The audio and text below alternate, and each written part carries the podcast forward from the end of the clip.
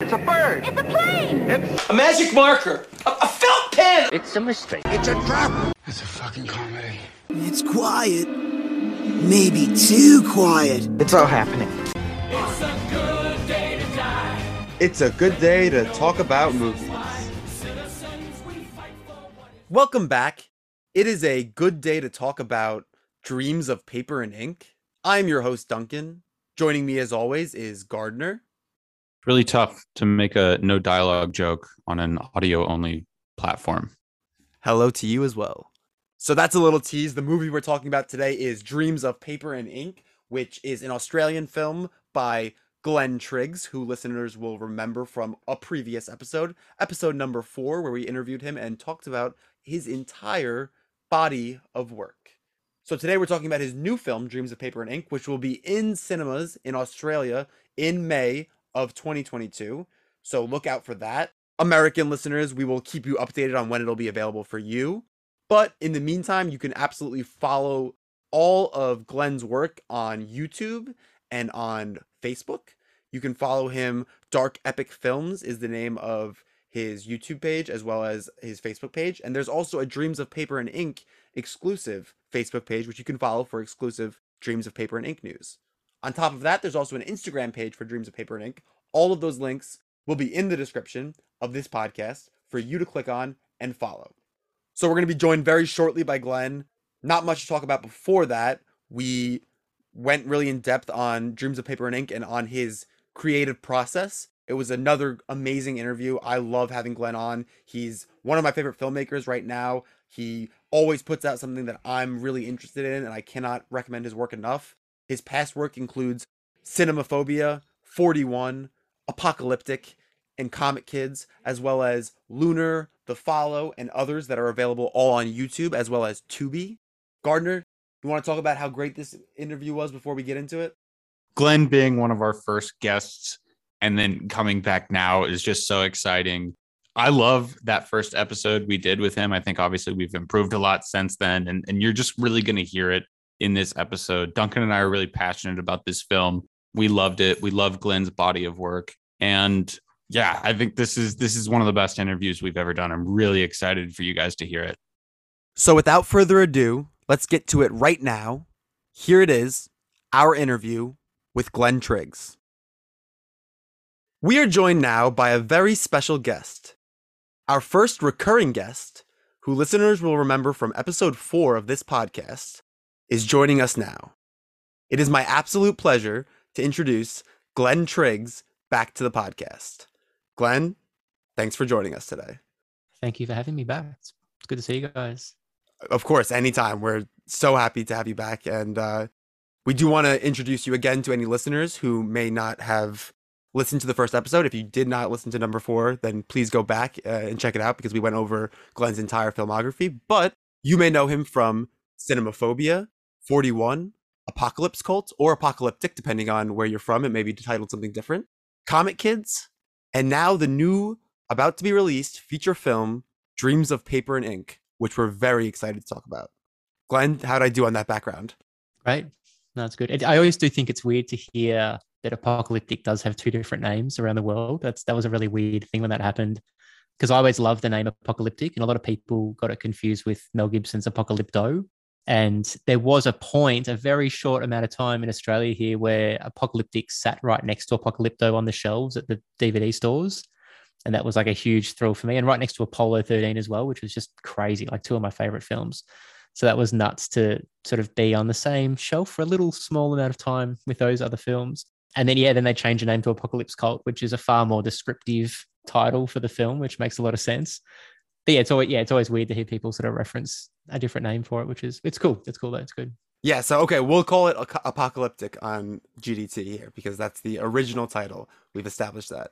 Yeah. That's great. That's good. And you can find that movie as well as Comet Kids in DVD form on Amazon Prime. And you could also find plenty of the movies streaming. I would look on Amazon Prime. That's where I watched 41 the first time. I believe it's still up on Amazon Prime, as well as Tubi. You can find at least 41, Apocalypse Cult.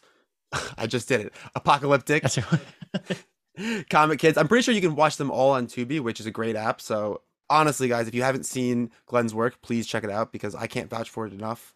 No, thank you. It's good to know. It's good to know that our movies are sort of reaching all over the world. That's great. Like it's I still get messages from people all the time. 41's been our biggest film, I guess, and I get messages every day about 41 people. For some reason, it just got into people's heads and minds and hearts, I guess, which was unexpected, totally unexpected for that film. So yeah, it's great.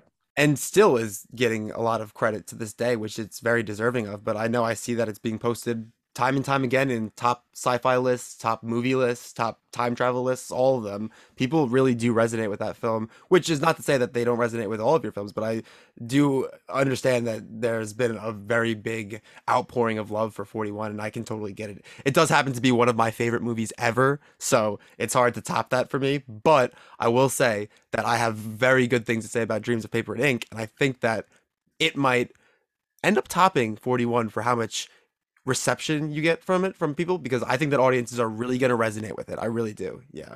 Yeah, the people I've showed it to so far have definitely, you know, felt something from it, and more males than I think females potentially. I think it's sort of, you know, it's from a guy's point of view, I guess, but yeah, people have definitely paid attention to it. But it's weird, it's been such a slow process to get this movie out, because it's been finished for almost 2 years now, and it's just, we've struggled with COVID, you know, no cinemas were going to screen anything for a long time. All the like film markets at the moment have been, you know, dead quiet, like no one's at these film markets. So I think we've just done the American film market in Berlin, and nothing really happened there because they were all online. And then I think we're going to the Cannes film market with the film soon. So hopefully some distributors pick it up. But it will get out there eventually. We're going to have it in cinemas in May in Australia, which is really great. But it's been hard. Like, it's a really niche sort of film that a lot of, and you know, a bigger audience isn't necessarily going to be drawn to easily. But once they're there, I think they'll enjoy the film itself. But it's yeah, it's definitely an experimental type of movie, I guess. So yeah. And since we are now talking about it, before we go any further, let's do a quick spoiler warning for Dreams of Paper and Ink. We are going to be spoiling Dreams of Paper and Ink today on this podcast. We're talking everything that happens in the movie. So if you haven't seen it, turn this off now, go watch it, and get back to us. And for everyone else, that was your spoiler warning. So Dreams of Paper and Ink is the new film that we're talking about, which, Glenn, you said is going to be out in Australian cinemas in May 2022. It's notable for being completely void of dialogue. And if you've seen it, you know that it really does have no dialogue. Sticks to that. So it's amazing. I love it. And we're really excited, Glenn, to talk to you about it. Let's get into Dreams of Paper and Ink if you're okay with that. Yeah. So I had a few different script ideas a while ago, and I wasn't really sure what I wanted to make next. And I just had 3 kids as well. I think I might have mentioned this in the last podcast. Just had 3 kids, and I was looking for a film, something not too big, because the Comet Kids movie was giant, and that took up about 3 years and sort of cost me a little bit of sanity because it was so difficult to make, because I sort of wore many hats trying to make that film. And then Dreams of Paper and Ink, the title was initially Echoes. And I think I started with just a poster. I thought, I'm going to make this movie that's about a relationship I had when I was about 20 or something. And I wanted to sort of follow very minute details in this relationship of how I was affected by it and what happened and all the things that went along with it, long-term and short-term. And I sort of had issues with dialogue. So every time I would start to write something, I would write words and I was like, that doesn't feel right. And I'll try to, you know, make the characters say things. I'm like, it doesn't feel right. And then I was walking one day. I always get good ideas when I'm walking. So I was out for a walk, and then all of a sudden it just hit me. I'm like, what if they just say nothing? And it was this beautiful sort of epiphany of, oh, this is the film I want to make. Like, that's the film that's going to be completely different to anything else that's kind of out there to some degree. And so I just started that. I started writing a script with no dialogue, and it was about 30 something pages. It was quite short. I initially thought the movie might have been about 2 hours, ended up being about 1 hour 20, and it just happened really organically. It just happened quite naturally, the way that it all worked, and it worked quite easily. And then I sort of decided to try to find some actors. I was going to make this film myself for a very small, super small budget. I like those sort of projects where you have full control over all that sort of stuff. So I saw this girl Tamara on this, I think it was with a website called Showcast, as acting. Star Now. It's like sort of like, you know, a cheapish sort of casting website that we have. And there's a lot of really good talent on there if you sort of delve deep enough. And I saw this girl called Tamara, and she kind of looked very similar to this girl that I had this relationship with when I was younger. And she sort of had everything about this character, like everything down to everything. She sort of embodied, I guess, a lot of different relationships I went through when I was younger. And I thought, I need to get her for this film. And if I don't get her, I just won't make the film. It was as simple as that. I was like, I'm just not going to even, because no one else was like her. And so I sort of stalked her for a little bit, I guess, kind of just, you know, watched all of her videos and sort of, you know, saw the stuff that she was doing. I think I requested her friendship on Facebook or Instagram or something like that, or followed her. And then I eventually just, I think I called her one day and I emailed her and I said, I'm doing this film. It's got no dialogue. It's going to take us about 2 weeks to shoot. I think you're perfect for it. I think you're going to be, you know, this is the film you're born to play, sort of thing. And then I called her and I sort of explained everything to her. And I was like, you know, I've been sort of following you for a while. I know all these songs you've put up, and she had actually put up herself singing these songs on Instagram or something. And then she took them down, but they stuck in my head. I'm like, these are really good songs. And I said, like, you know, can we use some of these songs in the movie? And she was like, yeah, that's fine. So some of the songs that she sings in the film, as much as there's no dialogue, there is some songs and lyrics in the movie. So, so we found, Tamara. And I just explained to her, basically, I just said, you know, I don't think I told her I wasn't going to make the movie without her, but I just sort of, you know, offered her all the different aspects about the film. And she jumped straight into it, and she's like, yeah, I'm happy to do this. And that's sort of how it all happened. And then we sort of went away and shot this movie for, I think it was, the whole film was shot in like 12 days or 14 days or something like that. It was quite short. And they were short days as well. They weren't long days either. And shot very quickly on a Sony a7 III camera by myself and very small crew. I think we had 2 crew members with us or something. We had no catering people. We all sort of, you know, cooked food ourselves at this little beachside house for a couple of days and got the whole movie done. And then COVID happened and the whole film got delayed. Like, we sort of, I think we'd shot about 80% of the movie, and the last 20% we had to wait about 6 or 7 months to finish. And that was awful because people had to, you know, move back to Sydney, and people had to, you know, grow older and do things with their life. And we had to wait about 6 months. And there was about a month where I thought we weren't going to get the film finished. I was like, I'm just going to have to live with the fact that we've got most of it done, and it'll be something, but it won't be what I had planned for or hoped for. And then we just got lucky. We had a few little windows when, you know, lockdowns got sort of shut down, I guess, and everyone was free for, you know, a couple of weeks at a time. And then we just rushed out and just shot the rest of the movie. And everyone was keen on it too. Like, no one had really sort of fallen off the tracks with it. Everyone was, they wanted to get the film finished, which was great. And it turned out great. It's, you know, it's the latest film I've made. So of course it's probably my favorite film at the moment, but I've watched it a lot and I don't really get too sick of it. Something like the Comet Kids, unfortunately, I've sort of become sick of that because I watched it so many times. Like, that was beyond a joke how many times I watched that movie. But this one, it was quite a quick process. There weren't, you know, no real special effects. There's a couple of very small special effects in the film compared to something like Comet Kids, which had a lot more effects in it, a lot more sort of sound mixing involved. And it was a relief to not have dialogue, didn't have to mix dialogue or, you know, worry about subtitles and stuff for this film. That was kind of me just being lazy as well, just not having to do all those sort of things. So yeah, that's sort of the process of how it got made, I guess, really. I'm actually surprised to hear you talk about the sound in this film being less of an issue, because when I was watching it, I was thinking, wow, there must have been so much planning and effort that went into the sound in this film because of the fact that there's no dialogue, right? Everything else has to be at a certain level because it's such an important aspect of this film. Like you were saying before we started recording, like, you can watch something and, you know, the camera work might not be the best or whatever, but as long as the audio is solid, then it gets a pass. And I thought the audio was tremendously mixed in this. And I wanted to ask you what that process was like. How much of the audio was recorded on location? How much was like ADR and mixed afterwards?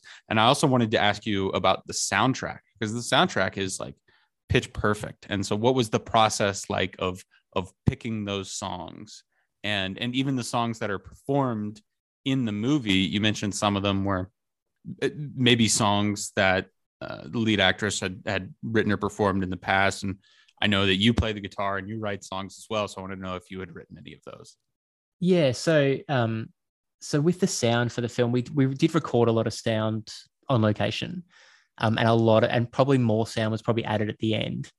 And that's things like, mostly atmospheres, things like, crickets, nighttime suburban noises, waves at the beach. I had to actually, there's a bit sort of near in the film where there's like people are digging through the sand. There's two scenes where people are digging through the sand, and the stuff we had recorded on location was just awful. It was just too windy. You couldn't hear anything. So I've got my kid's sand pit here. And we use that actually in the film as well. You probably won't even notice it, but there's close-ups on the sand in the end scene when he's digging through the sand, and that's just in my kid's sand pit. And you'd never know that it was, you think it's on a beach, but if you look closer, you'll see little tiny leaves, and there's no leaves on the beach, but there's leaves in the sand pit. So I ended up just getting heaps of sand and and I just did it all myself. And I didn't really want to do it because I'm a lazy sort of person, I guess. And I'd rather have something pre-recorded that's professionally done already that I can use. But I ended up just, getting the wheelbarrow, putting sand into it, bring it into the studio, this room where I am right now, and use this microphone and just did my own sort of, ADR sort of stuff, Foley sort of, sound effects, and just tried to sync up the sounds of people, digging through sand really close. And it mostly worked. I had to do it twice because I think I lost the file at one point, which was just a really weird thing to happen. But the sounds in the film, a lot of atmospheres were added. I personally don't think the sound in this movie is mixed that great. I think I didn't use much compression really on it at all. So there's things where it's a very raw sort of sound, I guess. It's a very sort of natural, very naturalistic sort of soundscape. There's no like crazy special effect noises or, like none of that sort of stuff that you find in all movies you watch these days. It was just all just natural sounds, birds chirping. There's a bit where he sees like he's Keena's kids. There's a scene in the movie where he sees these grandkids rock up to the house, and they're my kids, but we had to add sounds of them laughing. And so one afternoon I just got my wife and I said, you need to make the boys laugh just for like a minute. So she's just tickling them and I'm just recording it with my microphone. And then I just added all these like, reverb, slow motion sort of noises to sort of make it a bit more echoey and stuff in this scene. But mostly naturalistic. The songs in the film, I had about maybe 20 songs that I was in love with when I was writing the script and when I was thinking about the film. And I approached a lot of the artists that I liked, and I didn't hear back from most of them. But there was a few that I did. And one of my favorite artists of all time, an Australian singer called Alex Lloyd. You've probably never heard of him in the States necessarily. Had a huge song in Australia years ago called Amazing. And I contacted him and he was happy for us to have a song in the film for our festival run, which was really cool.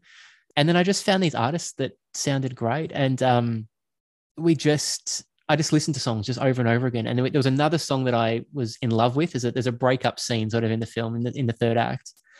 And we had a song by an artist. And I love this song. I will talk about his name, even though his song's not in the film. It didn't work out in the end, but his name's Blanco White, and he's got this song called Outsider, and I was just obsessed with this song for months when I made this film.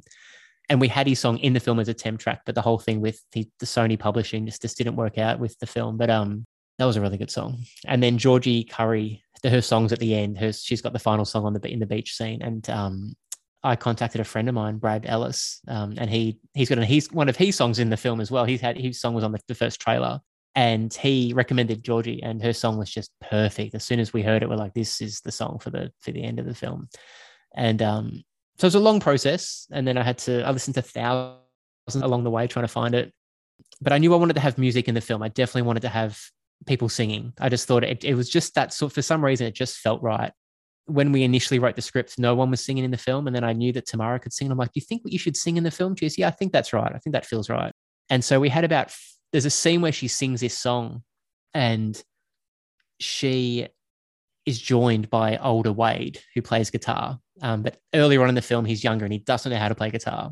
And he goes off on his life and he's, obviously him and Keena don't work out. It's spoiler alert again. And he gets taught guitar by his current wife. And then in this scene, there's this sort of scene where he gets to play guitar with her singing. And we had about 5 songs. I think Tamara had about 3 songs. I had 2 songs, and we just sort of played around with them for weeks. And I thought there's a song that I'd written years ago called Rowboat or Row Your Boat or something. And I thought that's a really cool, like I love that song. And I'd recorded it myself quite badly many times. I could never get the song to really sound great.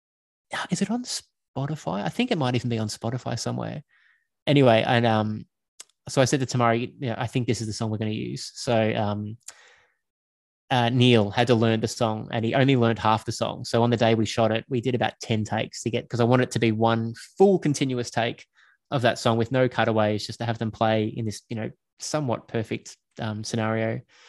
And it just worked out great. Like the sound worked out great. Neil figured, like on his 10th take or 9th take, he got it perfect.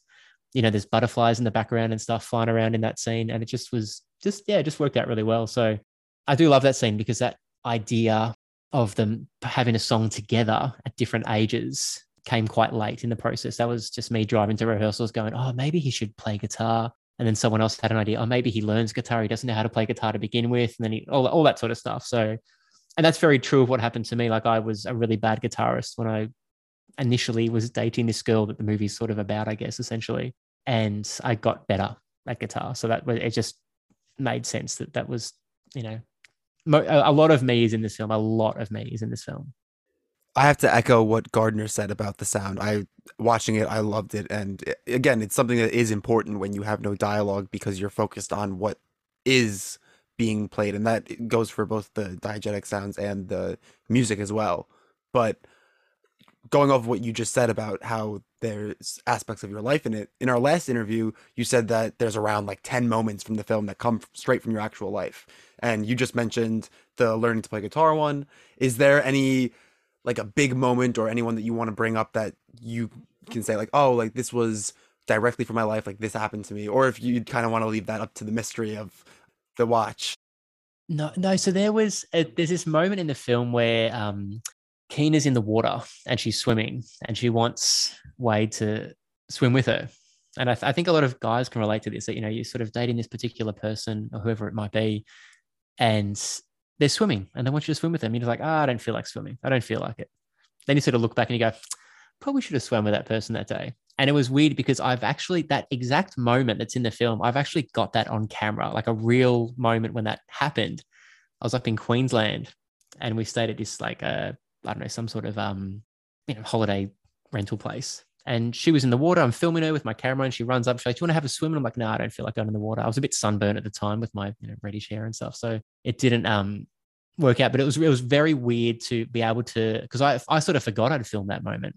And I was showing, I think, some scenes to, like some footage from my real life to the actors one day. And it was weird to look back on these moments because I remembered them quite differently. And to look back at the exact moment and see the moment and be like, ah, oh, okay, I was kind of a bit of an idiot. I was kind of a bit of a jerk, you know, with this person. And that didn't hit me till like that moment when I was watching it with the actors. I was like, okay, wow, this movie is perfect then in that case, because it's exactly about, you know, not getting things right the first time and learning from that, and having to learn that can be quite a hard lesson to learn sometimes too, because when you're, you know, the first time you have, or you think you go through the, you know, the magic of first love and all that sort of stuff. And then to sort of, to lose that, it's quite, I think a lot of people go through that at a young age, and it's quite a monumental thing that you sometimes carry with you for a long time. So that's sort of what this movie was about, sort of being quite affected by a first love or a first relationship, and what you learn from that and how to treat people better as you continue on with your life, and those big lessons that I think a lot of people maybe hide inside themselves. You don't really talk about it too much with people, but I think everyone has that little, you know, magical euphoric place that they get to visit in their memories of their earlier relationships, I guess. Speaking of memories, you've mentioned that movies like H.G. Wells' Time Machine, which shout out to the poster back there on the wall, and Field of Dreams were an influence on 41. What were some of the films that inspired you when you were making Dreams of Paper and Ink? This is the weird thing. There's actually no films that help inspire this film. This is purely from my life, because with every other movie, there's always been a film I can reference. I'm like, okay, I'm sort of taking from this. Like 41 was very much Field of Dreams, and, you know, Comet Kids was very much sort of like Goonies or something like that.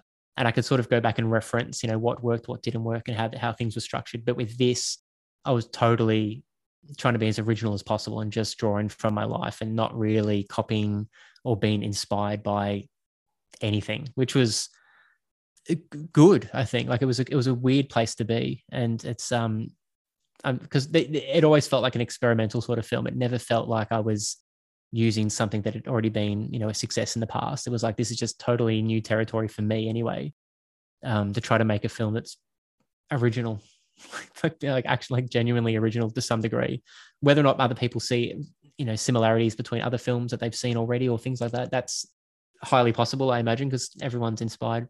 I'm sure deep down, the film is structured from other films somewhere, but yeah, there was nothing in this. This, if anything, it was just taken from my own life and from dreams and memories that I had. I just sort of put them all into one sort of film, I guess. I think that authenticity definitely really comes through. It feels, it's just such a relatable film. And I think anyone, you know, who's gone through the experience of like a first love and a breakup and that kind of bittersweet ache, you know, especially in the third act, like it really comes across. And I want to go back to something you said earlier about the sound not being mixed well and being too raw and stuff like that. For me, this is a very raw story and very like soul bearing. And I feel like that element of it just enhances the experience of the rest of it. At least that's how I felt about it. You know, obviously you're the director, you're watching it all the time. You're going to nitpick little bits and pieces here. But for me, that was something that actually really worked. Yeah, that's what I definitely wanted to make it as genuine as possible, because I feel like people just relate to honesty so much more with storytelling, and they know when it's genuine and when you're trying to tell the truth. And like with some of my other films, you know, things, especially I guess like Comet Kids maybe and Apocalyptic, where I sort of not copying other films, but I was sort of, you know, very much just taking that structure and trying to have fun in that playground of what that film, those sort of films could be. But I thought, audiences definitely relate to something super personal, and this is why I wanted to make this film, because I'm like, it's a bit raw for me to, you know, bring all these things up, but it I think audiences just relate to it better, and that's I guess why maybe 41 did so well too, because there was a lot of honesty in some of that stuff as well, similar sort of themes, I guess, if you sort of look closely at it. So yeah, I'm really proud of the film for sure, and it's definitely something I love showing to people, which is great. You talk about it being relatable and it being an honest story, which I think definitely comes across. And part of why, like you said, it is so relatable is because you're being honest and you're telling an honest story. But in that, you're also, as we mentioned, making a point, or there's a theme, right? Where you're saying that you're moving from, you learn from that first love and you can be happy that it happened. And I think it's like that idea that like you learn from it and you move on to the next, to your true love, right? It even says it in the film, there's that line, which obviously is not spoken, but it says, you know, I forget exactly the wording of it, but you go through your first love and your true love. You go through one to get to the other. And I think it's really beautiful that it's saying something. And 41, like you said, is similar in a way. I think maybe this one more so than any of your other films is, like you said, very relatable, very honest. Not that the other ones aren't, but this one's coming directly from your life, like you said. And also, I think it's really got a message that's going to resonate with people, and kind of, it's heartwarming, but it's also true, like you said. There's a vulnerability there. Yeah, and it's not like, oh, everything's going to turn out perfectly. It's life is life, and you get where you get, right? And you get to where you get to, and it's good for the journey, and you learn things along the way. But I think a lot of people can get different things from it, basically. But it does have this core message and this core theme that I think is a huge part of it. Was that something that, like, as you're telling the story about your life, did that come just naturally? Or was that something where you're like, I want to really put this point in there? Yeah, I wasn't sure how to end the film for a long time. I wasn't sure what the message I wanted to say was. I knew what the emotions were, but I didn't know what the lessons were at all.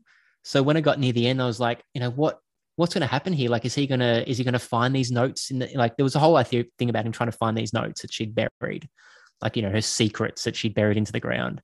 And so there's about 5 different endings. There was like, you know, does he find the notes, and does he never find the notes? Does he find them? Does he rip them up? Does he burn them? Does he keep them? Does he, you know, what does he do?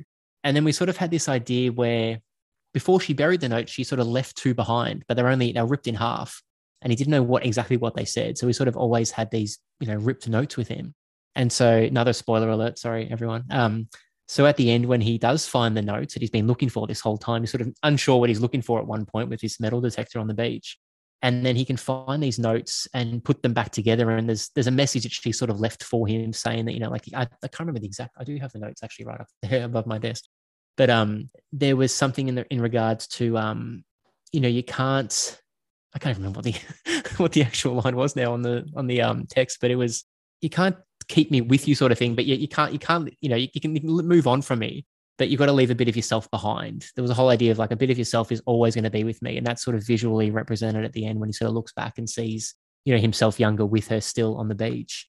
And it's, yeah, it was a struggle to sort of figure out exactly what the lesson was. But once I sort of started to craft it in the editing, especially, it made a lot of sense. And we do actually have, there's a whole nother element that's been cut out from the film. I'm not sure if you knew about this, but there was actually meant to be another writer in the film. It was meant to be another version. It's kind of like getting like with 41, I guess. It got a bit sort of complicated where there was another version of the writer sort of walking around writing stuff. And you weren't sort of sure whether he was writing about the story or a writer was writing about him writing about the story. And it sort of got a bit too confusing. And I showed a few people and they were like, who's the other guy on the beach? They couldn't figure out who this extra person was. And I was like, nah, it's great. Like, it's just this extra layer of mystery. It's going to mess with your head. It's going to be fantastic.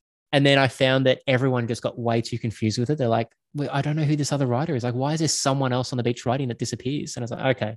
So I cut it out and immediately worked so much better. It was more about the emotions of the story. It wasn't trying to be, you know, a smart film. It was just trying to be a, you know, a good story, that you could take something from. And it worked far better, which is good. It does feel like that message, whether or not you were saying, you know, it kind of came to you maybe closer to the end of it, of writing it. It does seem like it's very core to the story, and it's almost like maybe it was there the whole time, and then, like you said, once you've kind of got that, it kind of all fit perfectly, you know? And I really do think it's kind of, the story was asking to say that almost. Well, yeah. Like the story, it taught me that. Yeah, it taught me that it's, you can move on. And it made a lot of sense to me that there is a bit of yourself that is left behind. Not that you've like, you know, they say that whole thing like with grief or whatever it might be, that it's not that the grief goes away, just that everything else around you becomes so much bigger and more complicated that the grief just sort of seems a bit smaller in comparison to everything else you're going through.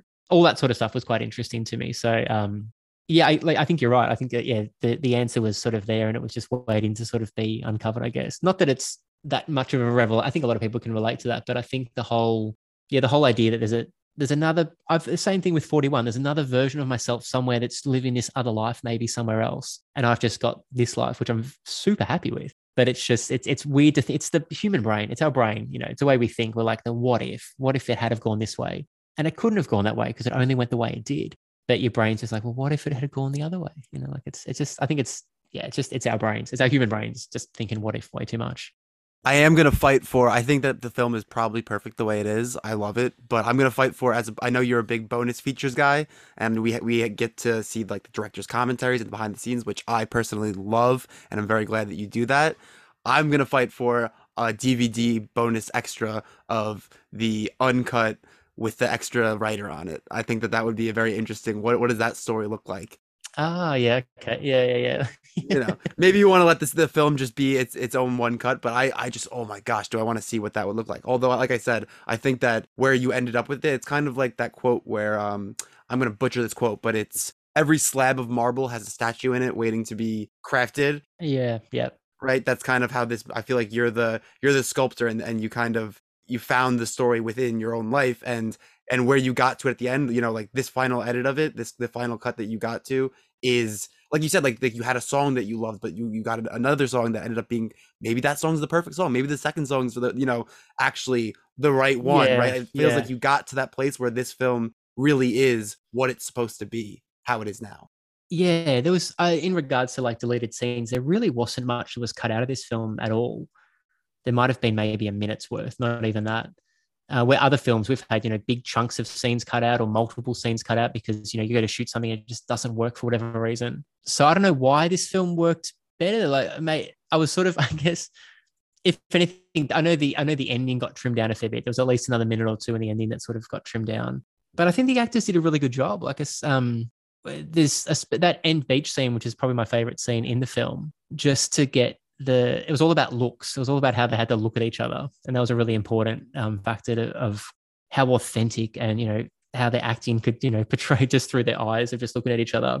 And that scene, there's a bit where Will stands up on the beach at the end just after, you know, he's gone from old to young. He sort of has this transformation in two separate cuts. And just the look on his face, I don't know how we did it, because we didn't sit down and like really pre-plan or meditate on this scene at all. It was just, we got a good sunset, guys. Let's just go out and shoot it really quickly. And he just on action, and they all did. Like Tamara did as well. Everyone did. Everyone just had these perfect, you know, looks in their eyes for that scene. So I just got super lucky with these actors. They just really did an amazing job to just do what they do. And they all sort of knew what the film was. They really understood it. Sometimes better than me. Sometimes Neil is, he played the older Wade character. He's like the most interesting guy you'll ever meet. I was trying to get him to actually come here today to chat to you guys, because I think I'm seeing him tomorrow actually. But he was always questioning me on everything. He's just, because he's not an actor. He's never acted in his life, but he can act really well, which is crazy. And so when we got him for the film, he would always question me. He's like, why is this scene in the film? Like, why does this character do that? But very just matter-of-factly, not from an actor's point of view. He just want to know what his character's going to do. He's asking me why I want to have it in the film. And that was a really interesting, great thing, because sometimes I would just double question myself. I'm like, oh, why is this scene in the film? This scene doesn't need to be in the film. I'm going to cut that scene out. It makes more sense to do this scene instead. So, yeah, Neil's great. He's really good, but he's not great with talking. He doesn't, you know, like he could sit here and he'd probably be quiet the whole time. But when you just talk normally to him, he's a wealth of knowledge. Just amazing person to chat to. How did your actors in general feel about the no dialogue aspect of the film? They loved it. They loved it because they didn't have to memorize any lines. So they thought it was great. I think Will especially, he loved it the most. He was kind of like, you know, there's no stress on him. And he understood all the beats of it. So it wasn't like he doesn't know where he was at any point. He knew exactly what the scenes were and what was happening. And there was like there's a bit where like in the film, for a long time, he had no friends in the film. So the Will character he was just like hanging out by himself, walking the streets and doing all these bits and pieces. And I said to him, we need a scene with you and friends, because you've got no friends in this movie. You've got no people that you're hanging around with. So he goes, all right, I'll get some friends and we'll go play some basketball somewhere. And I just, you know, went and filmed them for the day, and that's in the movie. And that sort of book ends as well, as sort of at the start and near the end also. But we just needed to sort of breathe out his character a bit more, because he wasn't doing too much to begin with. So little things like that, which are really helpful. But the no lines thing, they just thought it was fun and great, and they didn't have to memorize anything. And it was easier for sound, like, you know, easier for scenes. You don't have to have, you know, a sound recorder. It's trying to, you know, dialogue can be difficult sometimes, really difficult in whatever location you're in. So it just made things go a lot faster. We've got things shot heaps faster. Was that challenging for you as a director to guide them on body language and facial expressions, that kind of thing? No, the best, this is actually the easiest film I've ever done, because I knew exactly what the characters were feeling at any given time. So there's like, I knew exactly what position they would be in. I knew how they would be sitting. I knew what they'd be thinking. I knew how they'd be, you know, if they'd be nervous or scared or whatever the scene was. I had to obviously read into things, because I didn't know exactly what the Keena character would have gone through in some moments, I guess, but I had a pretty good idea. So it was actually one of the easiest films I've ever made in that sense of directing, because I knew exactly what the actors were thinking, because it was me. I'd been through it already. So that was really good, actually. That was really helpful. Yeah. How was it working with, I had a question, you actually brought it up though, that because in our last interview, you mentioned that one of the actors was not an actor by trade, not a professional actor. And so you've told us that it was now, and I'm heartbroken that he wasn't able to make it today, but still great to hear about him as an actor. How was it working? Like, was there any differences working with people who do have a background versus him? Because he nails it. Yeah, you can tell he's thinking at any given time, even when he doesn't say anything, and that's what was so great. Like, his face was just perfect for it. No, not really. It was just like he was an actor. He just took direction super easily. He always had really good questions to ask, and he sort of figured things out. And it was good, because sometimes you don't pick up on things when you're directing a scene. Like someone will do something, and then someone else will watch the film back later and go, "Oh, why would that actor do that? That doesn't make any sense. That's not what real people do." And Neil was very aware of all that sort of stuff. So he was always like, "I think the paper should be here because I'll be able to reach them over here," or "This typewriter should be facing this way," or this like very minute human observations of what a real person would be doing in a scene, which seems like common sense, but sometimes you get swept away with the scene so much you don't realize where people are standing or what things are in the background, and something just is like, oh, that's not real, that's, you know, we've messed that up pretty badly. So he was very on top of all that, probably more so than the others. So he had a different sort of way of thinking about it, but he got it, and he loves the film. Like he's watched it a few times with me. yeah, he thinks it works really well. I think everyone was kind of impressed with how well it worked for what it was. And everyone's always surprised by how the non-dialogue thing perfectly, like, because at first you're like, oh, this is going to get pretty boring pretty quick because no one says a word. But all of a sudden you're like, oh, I need to pay attention because someone just, you know, they picked up that, or they moved this, or they did this. And okay, that's, and it moves as much, because for a long time I thought that the movie was too boring. I was like, this movie is far too boring. There's no action scenes. There's no bad guys. There's no, like, all the usual stuff you have in a movie, because it was a very experimental sort of film. So I was always making sure that the scene sort of moved along somewhat quickly, as much as there's some long takes sometimes in the film. I wanted to make sure that at any given point, something was happening or moving towards the next thing. So it wasn't dwelling on nothing for too long, because a lot of the movie essentially could say is about nothing in some scenes. But I think that the actors do such a great job that you go with it quite genuinely, which is lucky that we got them. So, yeah. It's really interesting to hear you talk about the behind the scenes things, like the small things that, like, oh, making sure this looks like natural and the scene looks like what would actually be happening, that things are in the right locations. And you talked about adding that basketball scene. It's so crazy, because as I'm watching it, I'm like, oh, it's cool. He's a lone guy. He'll go out and have a beer by himself and hang on the goalpost of the soccer net. And he'll go stand kind of looking over the city on that almost like cliff that he's standing on at one point at night. And I like that about the character. And because I noticed that then the basketball scenes, I'm like, oh, so he does have friends. He just chooses then to kind of be a lone wolf. And it's kind of like, you notice it as you're watching. And it's interesting to hear you, like, you know, as you're making it, you add that scene in there. And then it's like, you know, me as the viewer, it's doing exactly what you want it to do, right? It's just crazy then hearing the behind the scenes of it. And I love that kind of stuff, because as the viewer, you don't always get the chance to see the bacon get made, to see how the sausage is made, right? And yeah, I think that hearing about you talk about it actually enhances it. Whereas if there wasn't the passion behind it, right, if it was kind of more just making the movie to get a movie made, then the behind the scenes stuff kind of detracts from it, right? Because then you're learning, oh, like, they didn't really put the effort into it. But then talking to someone like you who's so passionate about it, and it's such a true story, right? Then you learn, like, oh, that enhances the story. And I love hearing, like, again, just the passion behind it, and then noticing those small things that then do come through in the film. It's just great.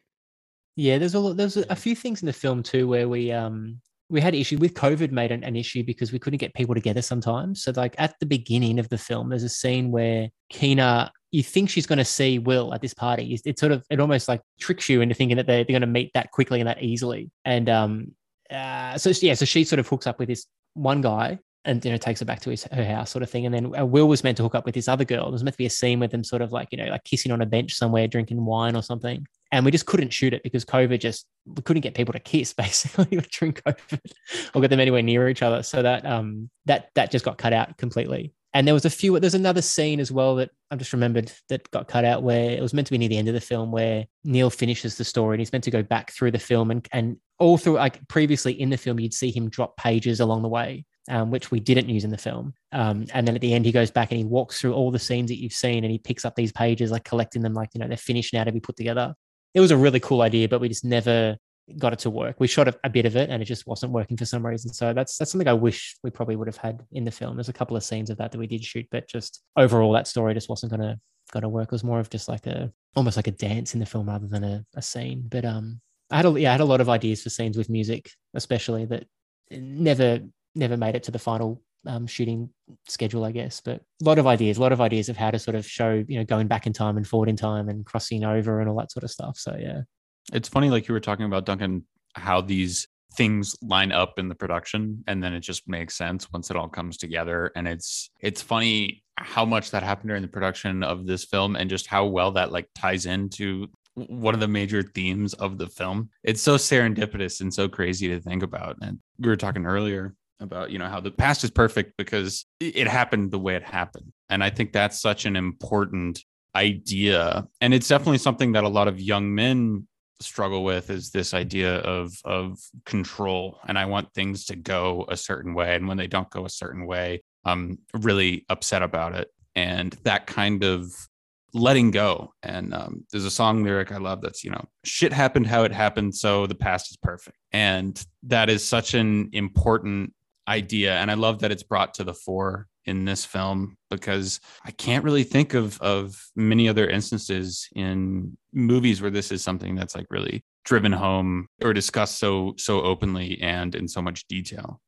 Yeah, I agree with that, because movies, I feel like people need to, I love to see more experimental films where people just don't, like, obviously with movies, there's certain structure you're meant to have to make a movie work. People always say, you have your character that goes through something and gets through it, sort of thing. And I love the idea of just trying to try things that no one's tried before and try to figure out ways that movies can work that no one really has tried it. So this for me was very experimental of, I'm going to try scenes that you wouldn't see in other movies. So just because they'll probably, it's very artsy, I guess you could say. And there's some pretty weird, wild movies out there. And I did watch a few movies that had no dialogue in them. I think there was a French film that was just a guy walking through a city for like an hour and a half. That was the movie. And it was actually quite good, surprisingly. It won some big, film festival or something many years ago. But I from that movie, I remember taking the idea that I could just show someone just walking for a while and not have to really do too much with that character. And that could be a scene in itself. But yeah, I think it's important to have films that try things that no one has tried before, and try things that come from how you feel rather than what you think. I think that's really important, because people feel things that they don't talk about a lot of the time. And if a movie like this can bring out something in people, then that's a good thing, I guess. It's good. As you're describing it, we talk about the time aspect of it. And obviously we're in different time periods here. We have our main character in two different time periods, two different ages, and we have him remembering his past, and in the scenes of the past, we see him where he's kind of remembering it. And like, I love the campfire scene or the fireside scene when he's sitting in the chair next to them as she's singing the song. And I just love that he's there. And also there's another scene when they're both after a fight sitting on opposite sides of the bed and he's between them with his typewriter. Beautiful imagery there. But my question is, because this plays with time, you have other films that also play with time, 41 being the biggest example of it, but Comet Kids as well has different time periods and is similar in that it's remembering past events as well. So is that something, I know that we'll actually get into some of what's further down the line, which we spoke a little bit about in our last interview, but is that something that you really like to kind of play with? I think of Christopher Nolan as a director, for example. A lot of his films deal with time, and so do yours in a certain way, where sometimes it's at the forefront, sometimes it's more an aspect of it that's more in the background. But is that something that you find yourself interested in? Yeah, very much. I'm not sure why exactly it is. I like the idea of telling stories from someone that's been through it already and sort of looking back at how it was, I guess. And a lot of my films deal with that sort of thing. I'm not sure. I'm not sure why I enjoy it. I just do for some. I'm not sure why. It just works out that way. I know that we had with this film, I had to make the decision whether or not this film was going to be set in two very distinct timelines to sort of show present day and maybe something, in the early 2000s or 90s sort of thing. That was sort of a difficult decision to make, because I didn't want to have to worry about costumes, and I wanted to make this as cheap as it could be. And so I put into the script, it's in the script that when he gets his note from his publisher at the beginning, he says don't make it medieval like your last film, make it modern, make it now. So he decides to write the story set in modern times, but it's about his past. So that was sort of a way we could sort of get around because the characters aren't necessarily meant to be real. He's writing about them and they sort of come to life sort of out of his typewriter type of thing. And so I thought, we'll make it that he's just making it modern. It's a modern story. It's in the same sort of time as him, and he's got no issues with that. So, and most people go along with it. Every so often someone's like, hang on, if they're in the past, how come we're in the same sort of clothes as what, it's modern times? And well, because that's the story he's writing. He gets to write it however he likes. So that's how we got around it. Not everyone picks up on that. Some people sort of get a bit confused with all that sort of stuff, but I have to explain it every so often. So maybe if people listen to this podcast, they'll understand that he's told to write a modern story about his past, and that's what he does. So that's a little trick you can use of, story to save a lot of time and money to try to make, because Comet Kids was, obviously set back in the 60s or whatever it was, or the 50s. And that was a real hassle to make that work, because you've got to worry about everything that everyone's wearing and doing and all that sort of stuff. So yeah, it just made things easier. And I wanted to make this as easy as it could be for this film. Also, a quick aside, I loved the Easter eggs in his note of ideas that had references to past films you've done. I thought that was a very, obviously for us, me and Duncan, having seen all your movies, we were jumping up, pointing at the screen. That was a fun little detail. And future film ideas too. Future film ideas too are in there, I noticed.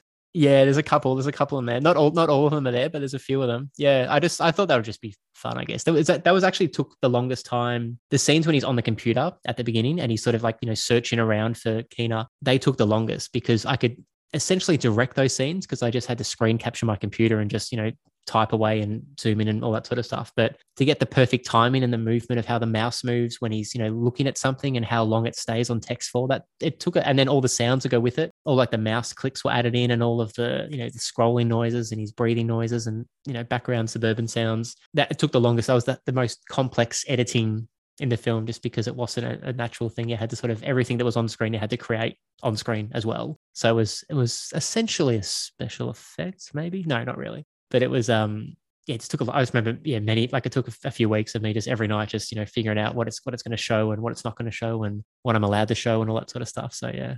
Speaking of special effects, you did mention that there's minimal special effects in this, but I was curious, is there a scene? Because to me, I mean, if there are special effects, I didn't notice them and I looked all very in camera to me. So is there something you can point to?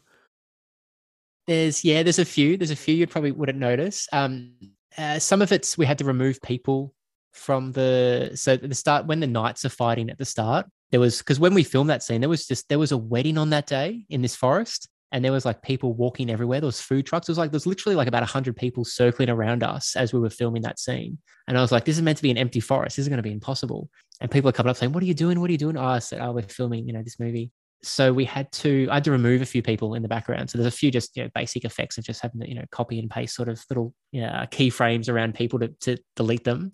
There's one scene which you'd probably never notice that's in there, which if once you notice it, you think it's cool. But when you don't know it's there, you don't know it's there. There's a scene where they're arguing. There's a montage of him when he's like, you know, the fallen in love montage, I guess it's in the middle of the film, which I love.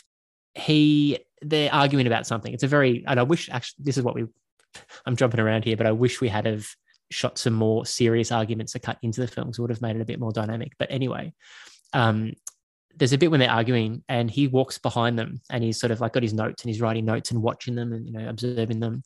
They're in slow motion and he's in normal motion. So we had to shoot them with the green screen. So there's a giant green screen behind them in that scene where they're arguing. Then we took away the green screen and took away them and then just got him walking around and blended them together. So when you watch it carefully, he's walking just normal motion at like, you know, 24 frames and they're shot at like 120 frames that slowed down to 24. So it's just, very simple. You'd never notice it too much, but it was a somewhat complex effect to work, and it did work.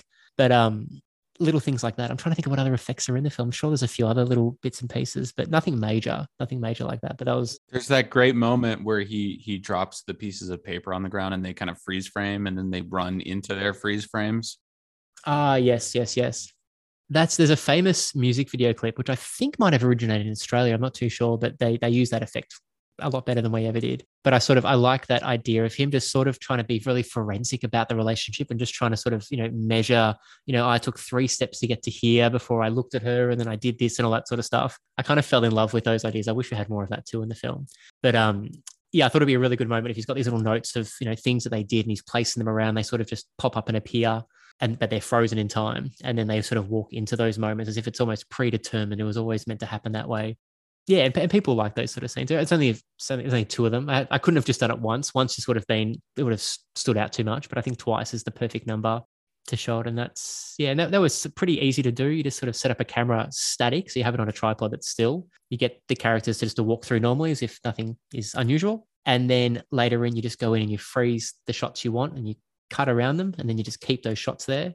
And then when you play the scene back later, you just, you know, have them frozen there and then sort of walk into their own frame, and then you delete that frame and they just keep walking with it. And then I added in like a handheld effect over the camera, so it sort of gives it the effect that, you know, it's the camera was moving at the same time. Like, how could that effect exist if the camera's moving? And that just sells it better. It just makes it, you know, the audience. It's kind of like, you know, I think was it Jurassic Park when Spielberg wanted to move the camera when the Gallimimuses were running over the hill, and they're like, you can't move the camera. Like, this is complex CGI. We can't get the camera. And he's like, well, figure out a way. And so they did it, and it just sells it so much more to have the camera just like, you know, shaking around like crazy. And now every special effect is a handheld shot because everyone's just, that's just the way that it, you know, it was like pre-1993, you couldn't move the camera, and then all of a sudden you could, and everyone just went nuts with it. So, yeah.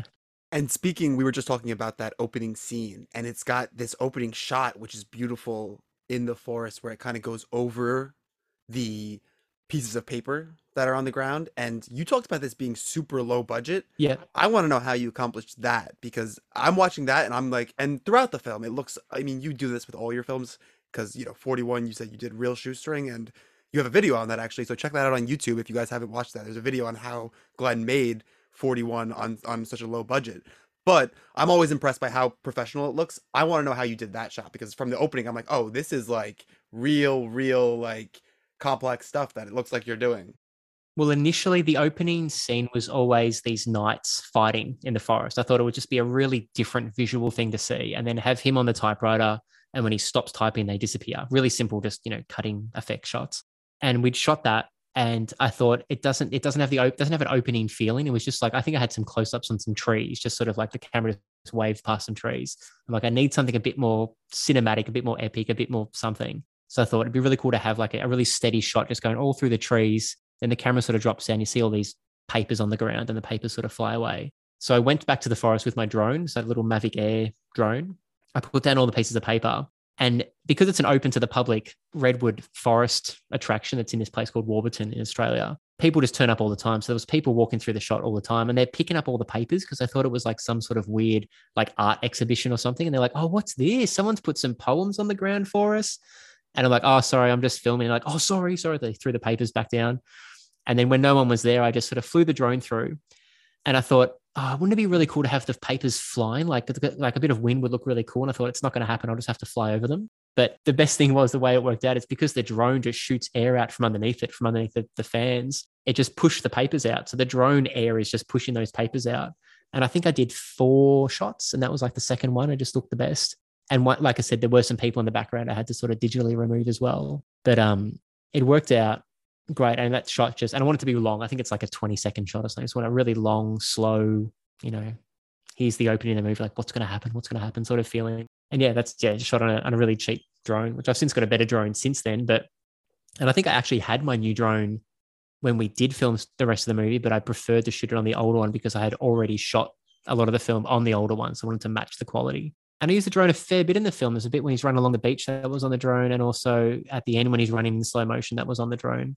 But I had to use ND filters, which I'd never used before on a drone. So I had to learn how to use the whole ND thing to get the proper, you know, people get funny about not having the 50 shutter speed on their cameras. So I had to make sure it was 50 for the true, you know, digital cinema purists, I guess, out there that like that sort of thing. So, and it does look better. But yeah, I've never had used ND filters before, and I've never used ND filters since, except for that movie. But it just, yeah, it made the difference, which was good. Yeah, they're a pain in the... I fly a drone for work. We talked about this, or we touched on it briefly in our last episode. I do real estate video, like for my main job, and I fly the drone. And God, what a pain in the head. Luckily, I don't have to appease, you know, any cinema purists. Yeah.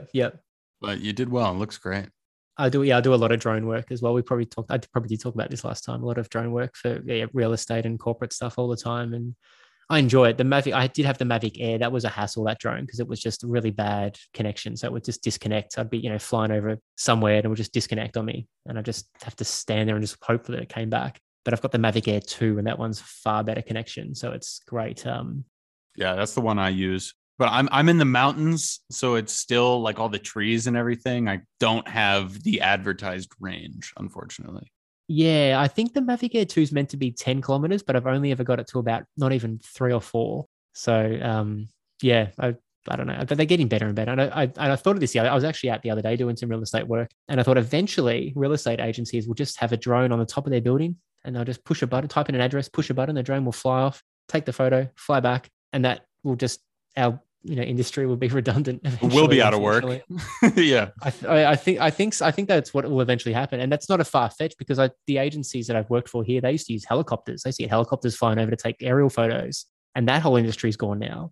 So it's not a far fetch to think that, you know, a drone that can already fly away and come back will be, you know, owned and operated by real estate agencies, and it can fly like, you know, 50 kilometers out and take a photo and come back safely. It'll happen. It will happen. Unfortunately, I think, sadly. We're talking now about the technical aspects of getting those shots done, doing with a drone, the editing and the SFX that went into it, which, again, I'll just say all are great. And I really do. I know I'm just gushing about your work because I really am a huge fan. But going off that, you talked in the past about on Comet Kids, you learned that you should screen your movies to an audience, and you said that you've learned things as you go, and it really feels like you're, again, perfecting your craft. And that's not to say that each movie isn't good on its own, but it does feel like you learn things with each one. So I was wondering what you took from your past movies when you were making this film, and what you learned in the making of Dreams of Paper and Ink for future films. Good question. I know we did screen the movie to maybe about 50 or 60 people over the course of a few months. I had sort of, you know, just little groups of people come in to watch it. Mainly friends and family, which probably isn't a good idea necessarily, but there was a few people that knew nothing about it that came to see it, and they had some really good points. They actually helped the movie a lot because their feedback, especially the extra rider at the end, that was a big thing that they were just completely confused about. They did think that the drama in the film took a while to kick in, like it was sort of right near the second half of the film rather than the start. I couldn't do much about that because that's how the film was. Yeah, little things like that where having people look at it from another perspective helped heaps, and that got us all sorts of different ideas of how to, you know, complete the film and finish it off. I did plan to shoot a lot of more, location shots and just sort of show the setting that we're in. There's a few in the film, but there probably should have been at least another 10 more throughout the film that were just never shot. And that was simply just me just kind of being over it by the end. I was like, I've been working on this for the past year or so. I don't want to go out again and shoot some more stuff. So I locked it in and just sort of finished off, and it still works fine. There is that scene, I think, when he's in the bedroom, when it's right, there's a storm outside and he goes under the sheets and he sort of sees different, scenes play out under the sheets. I wish I had, an exterior shot of the house with rain on it or something, just to sort of sell that there's a storm outside, but it works without it. I think the sounds work fine for that scene. What did I learn from other films to make this film? I might have to get back to you on that question. I'm not too sure what the answer is, to be honest. I don't remember. Obviously, I must have learned something. I'm sure I did. I just can't remember exactly what it would have been. Yeah, I'm not. I don't know. You just get better at what you do the more you do it, I guess. And I've just sort of stuck with it. Like my earlier films were pretty awful movies, like pretty bad, badly edited, badly acted, but like everything was, pretty. If you look at my really early stuff. And then as you keep going, you just sort of enjoy the process so much, you just can't stop yourself, and you keep making more things. And that's a good thing for filmmakers, I think, to have be fearless with making your films. Like don't try to do the perfect everything. Just go out and just do it, because as you do it, you will learn just by having hands-on experience. It's how you learn to walk. You got to fall over heaps. Kids fall over all the time when they're trying to walk, and you got to do that with films. You got to make all the mistakes. And you can read as many books as you like and be told all the lessons that are out there, but you have to make them yourself. And that's the worst part. That kind of sucks. So yeah, I'm trying to think of I'm sure there was something that I've learned. I'm trying to remember what it was. I think it was to do with dialogue. I know that for sure. I remember dialogue, like people just looking at each other was just as captivating as what people said to each other. That was one thing I remember. It was like, words aren't as important. It's as looks can be, and having moments to, I was watching Aliens the other day, James Cameron's Aliens. I'm a huge James Cameron fan. And he, there's a scene at Aliens where Ripley is just in this, space pod with her cats, and she's just sitting there just patting her cat for like 45 seconds. And they wouldn't put that into a movie these days. It's all action packed straight into it, boom, explosions, this, that, quick dialogue. Films have just got so much faster. And just to take the moment to sort of show her just enjoying it, patting her cat was just, it was quite interesting to watch. And it sets you in that mood. And that's a really good film though. And he's a great filmmaker, but yeah, just taking the time to let the scenes breathe far more than other movies would, and just to really go slow with things. There's a scene in the film where Keena's meant to sneak Wade into her house because she wants to, take him to her bedroom, I guess. And we had this whole scene set up where he's meant to, come through the back window, and then the dad is walking through the kitchen. He's hiding under the tables and chairs. It was like a 15, 16 shot setup we're going to shoot. And I was quite tired, and we'd just been shooting all day. And I'm like, I don't really want to film this scene like that. It's going to take forever. So I thought, what if we just do everything in one shot? What if I just walk backwards through the hallway? You guys walk into the hallway. He comes out. You hide a bit. You go into this room. He walks out this room. You guys come through this door. He goes back. But it's all one shot. It never cuts away. And that took us half an hour to shoot that scene, where it would have taken us maybe 3 or 4 hours to shoot the other way. So just finding ways. And that's I guess, an old Hollywood TV thing, where the cameras couldn't move too much. And that's where, getting back to Steven Spielberg, I guess, he couldn't move the camera much when he first started, because that's what TVs were like big, heavy, giant cameras that you couldn't move around too much. So you had to figure out ways to have scenes play out in long form, I guess, and just have it one shot. And that's his style a lot of the time, where the camera will come up to a close up, then it sort of moves to a wide shot, then it comes back to this, but it's all one shot. And I love that. I love just having scenes play out in one shot. So I tried to put a few of those in the movie, and I like that. So that's probably the best answer I've got for that question, I guess. Thank you. So we've touched on a lot of what went down in Dreams of Paper and Ink, a lot of what we loved about it. I'll say real quickly that another thing, that shot, another happy accident, I think, where it's like you learn behind the scenes, and I love that shot. It's actually one that stood out to me as really, like, I love them going and hiding, and I love her reactions, be like, oh, we almost got caught. Like, that look on her face is great. Great face acting in this movie, which is something you really need. I think it really benefits from the fact that you had actors who know how to show their emotions through their face really well. And like some of the crying scenes, I was like, wow, they're getting it. They're getting the emotions coming. But I will say, just we've touched a lot on what happened in Dreams of Paper and Ink. I don't want to skip over any questions you have, Gardner, but if you don't have anything else, we'll go to just a little quick wrap up and kind of some questions on what's for the future. I like looking forward to the future. Yeah. Yes. Awesome. So for listeners that may not know and may not have listened to our last episode, you described Dark Epic, which is obviously also the name of your production company, but you said that it's something that you have in the pipeline that you've really been thinking about and you want to make it yourself as well. For listeners that didn't listen to the last episode, can you describe a little bit, again, like a teaser of what we may expect from that? And also, is that going to be what's next for you? I know you've just finished Dreams of Paper and Ink. You're not ready to start making the next film yet, but is that what's on the horizon? Yeah, I think since I spoke to you guys last, I've written 2 scripts. Neither of them are the Dark Epic film, unfortunately.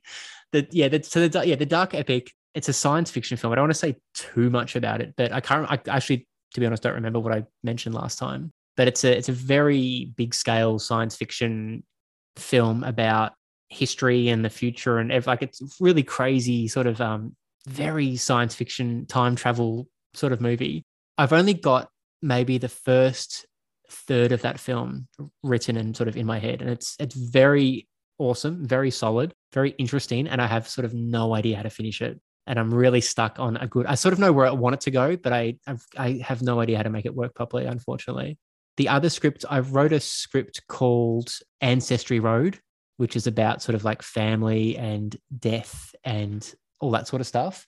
Yeah, Ancestry Road, that script's finished. I've got to do a rewrite on the third act because it sort of went somewhere that it probably shouldn't have gone, unfortunately. And I'm midway through, I've sort of been somewhat hired to do a family film script, which I'm working on at the moment, which is all to do with unicorns. It's a unicorn film, apparently. So that's being worked on at the moment, very sort of PG sort of thing.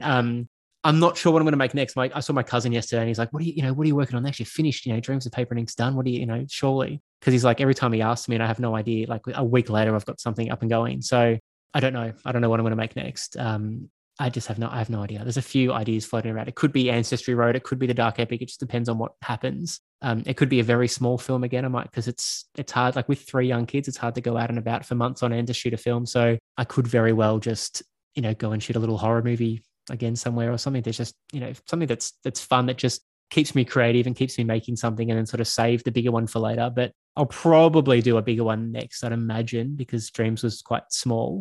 But yeah, I don't have an answer, unfortunately. I'm not sure of what's going to be happening next, but a lot of scripts are being written sort of every day. So yeah, maybe looking a little further to the future, do you ever see yourself coming back to a film you've made and doing any kind of sequel? Or are you just a new story, let's do that kind of guy? I've mostly been a new story thing because I have had a lot of interest of people wanting a sequel for 41 and the Comet Kids too, actually. And I've got somewhat of an idea how to make those films, but I don't think I ever will. I think they're just standalones, just let them do their thing. Yes, I've got no interest to make. Like when I was younger, I remember I'm sure I made sequels to little dodgy, short films that I worked on when I was younger. I made a few sequels, and they were just for the fun of it, nothing too serious. But no, I've got no interest to make sequels. I feel like it would. I don't know. I don't know. I don't necessarily. It sounds awful to say. I don't think that highly of my films, if that makes sense. Like I know some people like love them and they're huge fans, but I just think that it's a fun. It's a hobby. It's a passion, fun thing that I do. I don't take them completely too seriously. It's not my life's dedication. It's sort of like it's 2/3 of my life's dedication. I sort of keep a third for other things. And I just love creating things, just like all sorts of different art sort of stuff, I guess, like videos and music and stuff. I just love the whole process of that. So I'm always making something. I'm always editing something. Like right now I've got, a few projects on the computer, which I'm working on that aren't movies, that are just other things. So I love just experimenting with all sorts of stuff and just seeing, what things I can and can't make, I guess. But yeah, no sequels. I've got no plans for any sequels. I think it would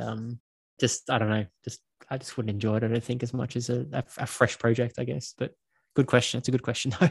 Going off of that, would you ever consider, and this might be for people who have seen Apocalyptic, this may be actually kind of hard, but would you ever consider doing something like a Triggs-averse, where another character, it's not necessarily a sequel, but like you see maybe note of, like maybe you see the book from Dreams of Paper and Ink, someone's reading that in another one, so you're like, oh, so that exists in this world as well. So I was wondering if you ever thought about that.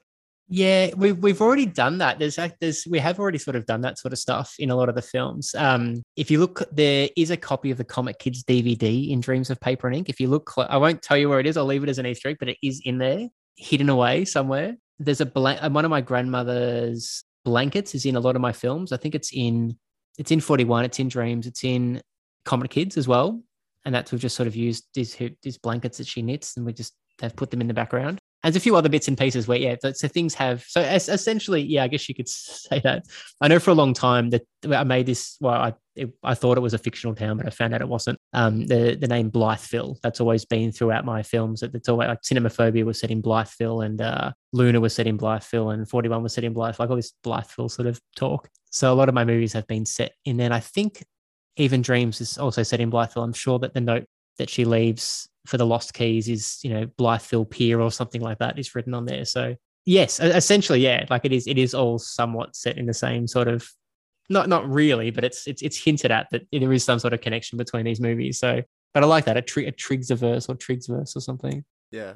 Yeah, that's good. It's good. I love it. And that just means that next time I'm watching all these films, I'm going to have something to look out for other than just enjoying the rewatch and getting something. We've said on this podcast in the past that every time you watch a film, it's like watching a new film because you're getting a different experience from it, because now you're taking different experiences from your life, or the fact that you've seen it already, it's a different experience. So now that different experience will involve me looking for, I'm going to find Comet Kids in Dreams of Paper and Ink for sure. Yeah, let me know if you can find it. And even if you can't find it, let me know, because I'll be curious to know if it's too difficult to see. But it is there. It is hidden away. So yeah, see if you can find it. It's good.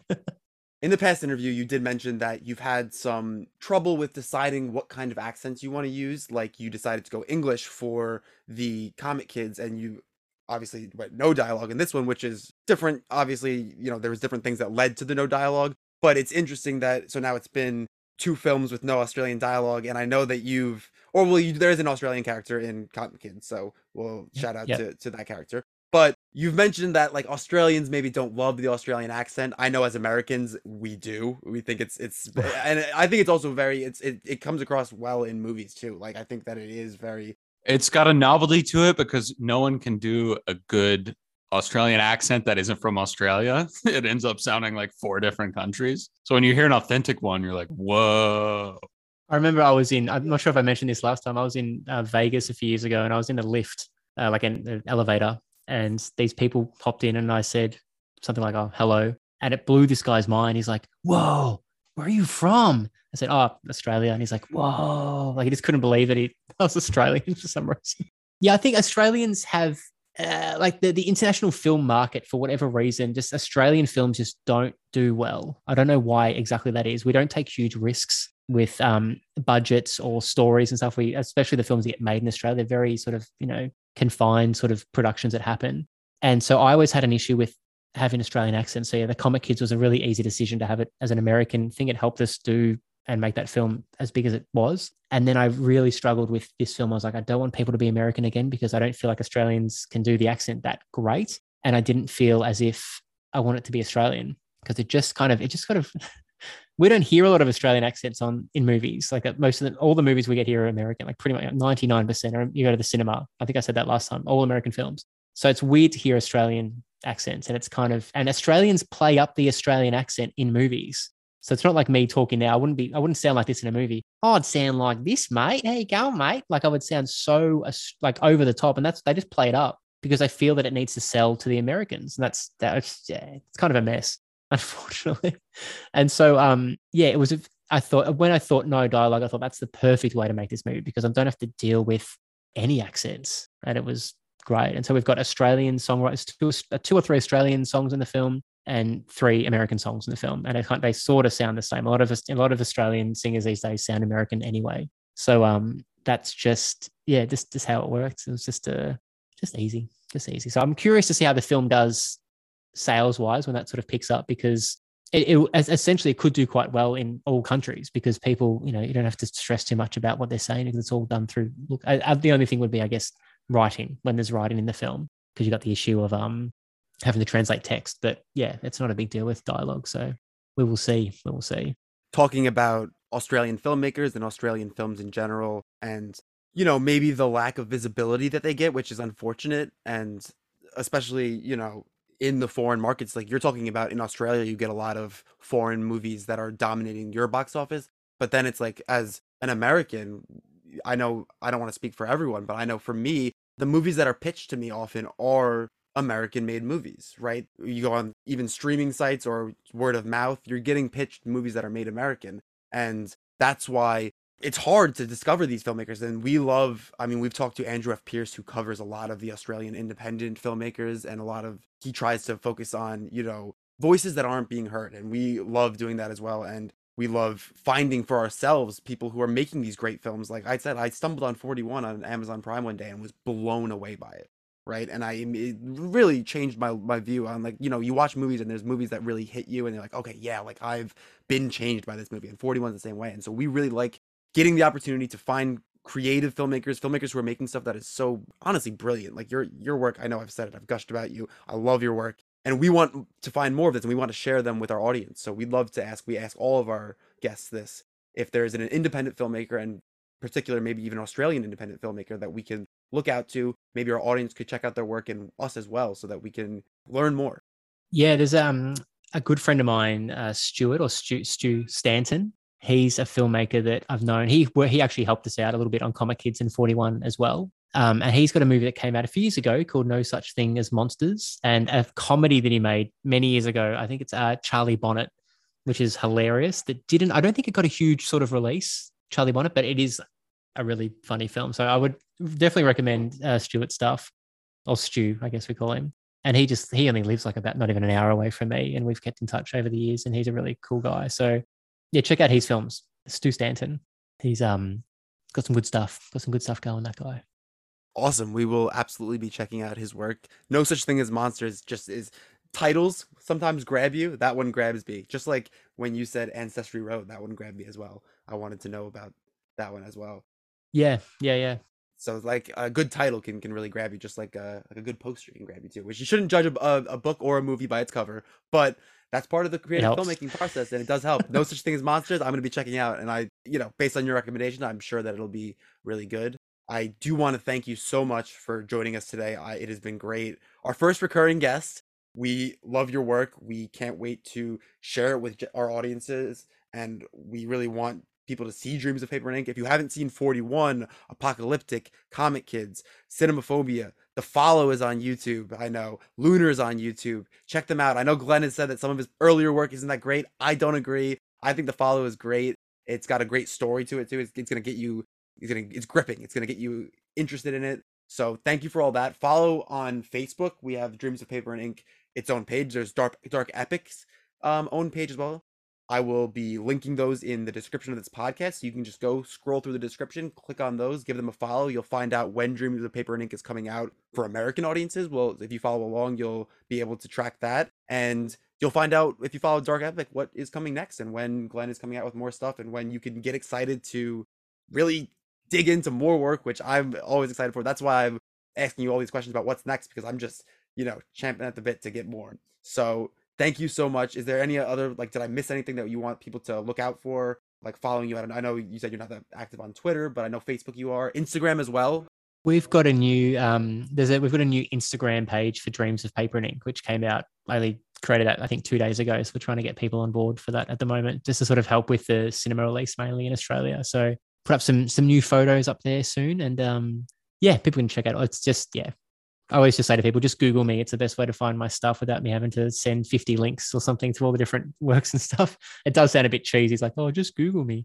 But it's the quickest way to see any work. But 41's on YouTube. That's the best place to see 41. It's probably got the best quality, I think, on YouTube. It's got the 1080p file on there. And yeah, all the other films are just available. I think you can just Google those two actually to find, because I can't keep up with all the places that they're streaming on at the moment. They're sort of all over the place. So yeah, just Google me. It's the best way to do it. And check Glenn out on YouTube. You get a lot of really cool, we mentioned this in our first episode, you get a lot of really cool behind the scenes information on Glenn's YouTube channel. So definitely go check that out. We're big behind the scenes guys over here. Glenn, thank you so much for coming back on and for sharing your time with us. This was just an absolute blast. Cool. Thanks so much, guys. Appreciate it. There you have it, folks. That was our interview with Glenn Triggs. We know you enjoyed it. It was amazing. Thank you, Glenn, for coming and joining us again. We really do appreciate it. I can't wait for audiences to get to see this movie. I love it. I love all of your work, Glenn. Thank you for joining us. We really look forward to following your career and hopefully seeing more great hits like this in the future. Seriously, I know even though we got into some light spoilers in this, I don't think it would ruin the experience of watching this movie in any way whatsoever. This movie is really breathtaking. Glenn has really perfected his craft in this. So if you get the chance to go see it, if you're in Australia, if you can go see it at the theater, if you're in America, you know, we'll keep you posted on when you're going to be able to see that on VOD or if it's in the theater at some point. Really, really loved this movie. Love Glenn. Thank you, Glenn, for taking the time to come on and talk with us and giving us just one of our absolute best interviews that we've ever done. And thank you, the audience, for listening. Absolutely go check out not just Dreams of Paper and Ink, but the rest of Glenn's work as well. That is the end of the show. Again, thank you to Glenn, and thank you to our listeners for sticking around to the end. We appreciate you. Thank you for listening on Apple Podcasts or on Spotify or wherever it is you listen. Don't forget to subscribe. You can find us by searching the letters G, D, T, anywhere you listen to podcasts, but you know that if you're listening right now. And please leave a 5-star review while you're there. We really do appreciate those. They keep us going and they help us out. So leave a 5-star review and we'll shout you out on a future episode. This week, we have a 5-star review from Colin Is Ballin, 35736. Boys, absolute fire content. The podcasts have been so good. Been listening through the Book of Boba Fett miniseries the past few days. Love all the in-depth lore talk. It provides a lot of background to some casual fans who may not know the story from the animated series. Been listening to the rest of the episodes as well. So good. Appreciate the content. Much love, fellas. From Colin P. Thank you, Colin P. We appreciate the love, and if you want to be featured on an episode, leave a 5-star review. In the meantime, don't forget to follow us on Twitter and on Instagram at Good Data Pod, and send us a DM and let us know what you think of the show. We're also available on Facebook at GDT Podcast, and you can follow along and always know when we're coming out with an episode. Remember, we have full episodes every Friday and bonus episodes every Wednesday. This was this week's full episode where we interviewed Glenn about Dreams of Paper and Ink. On this week's bonus episode, we discussed the new horror movie in theaters now called X. So if you missed that, go see X in theaters and listen to our bonus episode. Next week, we have a bonus episode again releasing on Wednesday, which will be an Oscars recap because the Oscars are this Sunday. So watch the Oscars, find out who won, and then come listen to what we think about it. Again, that will be releasing next Wednesday, and if you're looking for more content, check out our backlog. But in the meantime, stay tuned for more episodes. We'll talk to you then. As always, thank you for tuning in, folks. We look forward to hearing from you on future episodes, and we love you. Have a good one.